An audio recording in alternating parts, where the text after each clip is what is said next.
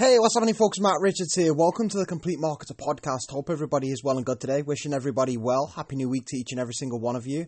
Uh, today, I want to talk about a question that I got asked the other day. Um, should I remove people that ignore me? And you know, so when you send a few messages to people, should I delete these people as my friend if they don't get back to me or they don't respond to me? Um, now, this is something I know that is coached quite a bit, where people are like, you know, make your offer as an opportunity. If they say no, just delete them and move on. Um, also, I know a bunch of people that will delete people off their friends list in a hope to try and improve their algorithm and edge rank and stuff like that. Um, so let's talk a little bit about deleting people who, who don't respond to you or don't interact with you.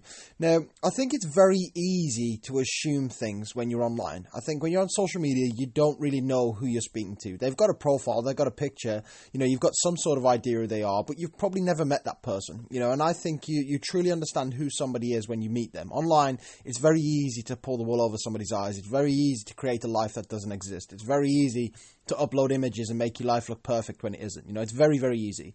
Um, so online, people tend to be a little bit more not judgmental, but people are quicker to make decisions because there's no real um, thought behind what they're doing. You know, they, they some, I think sometimes people forget they're human beings on the other side of a message. Do you know what I mean? So, for example, when you send a message to somebody and they ignore you, it's very easy to think, God, what a rude individual, what a horrible person. Why are they ignoring me? What's wrong with them? Why are they ignorant? And all this type of stuff. But you don't really know what that person's going through. I mean, for all you know, that person could be sitting in a hospital bed fighting for their life. For all you know, they could have just lost a loved one. For all you know, something bad could have happened to them. For all you know, they could have just had some terrible news. For all you know, they could be at work and not actually allowed to respond to you. For all you know, they could have opened the message on accident and haven't even realized it. For all you know, they probably haven't even seen the message. You know, you don't know any of this stuff, but we're very quick to judge that we're being ignored. You know, so what I'm saying to people is don't be in such a massive rush to assume that because you're being ignored, you need to remove that person off your friends list. I mean, what I prefer to do is I contact people reach out to them. I get ignored the same as everybody else does. And then I don't actively think about that conversation again. You know, I don't sit there and wait for a response. So half the time when I get ignored, I don't even realize it. I don't even care. Um, but then obviously, uh, with a lot of the stuff that I coach, where I talk about, you know, chatting to people who engage or, you know, striking up conversations with people on your friends list, every so often I'll come up against another, me- uh, I'll come up into a message and realize that I've been ignored. So for example, I, I message in a few people on my friends list. I'll click one I'll be like, oh, I messaged this person six months ago. They ignored me. What do I do? Do I assume that they're rude? No. I just send another message as if I didn't send the first one. So if I sent the first one, I was like, hey, it's great to connect. Hope all is well, Matt. And then like six months later, I'll go back and I've been ignored. I'll be like, hey, hope all is well. Sorry, we had, sorry, we had, God, I can't get my words out. Sorry, we haven't had a chance to catch up yet. Hope all is well with you. Great to connect, Matt.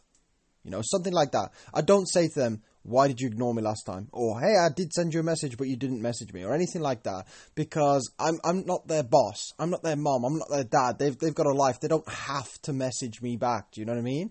Um, so I would just go on with the conversation as normal. Also, if you do get ignored by people, sometimes you can like and comment their stuff, and it re- they make it kind of makes them realize, damn, I didn't get back to them.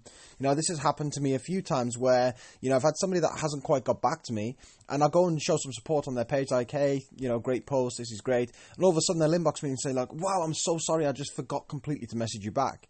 So instead of sort of thinking like, you know, a, a really negative way of dealing with it. Try and think of positive ways of dealing with being ignored. I mean, if you get somebody that is just completely outright ignorant to you, or rude to you, or nasty to you, I think that's valid grounds to delete them. If you've got somebody that irritates you, or triggers you, or makes you feel bad, then I think that's valid grounds to delete somebody.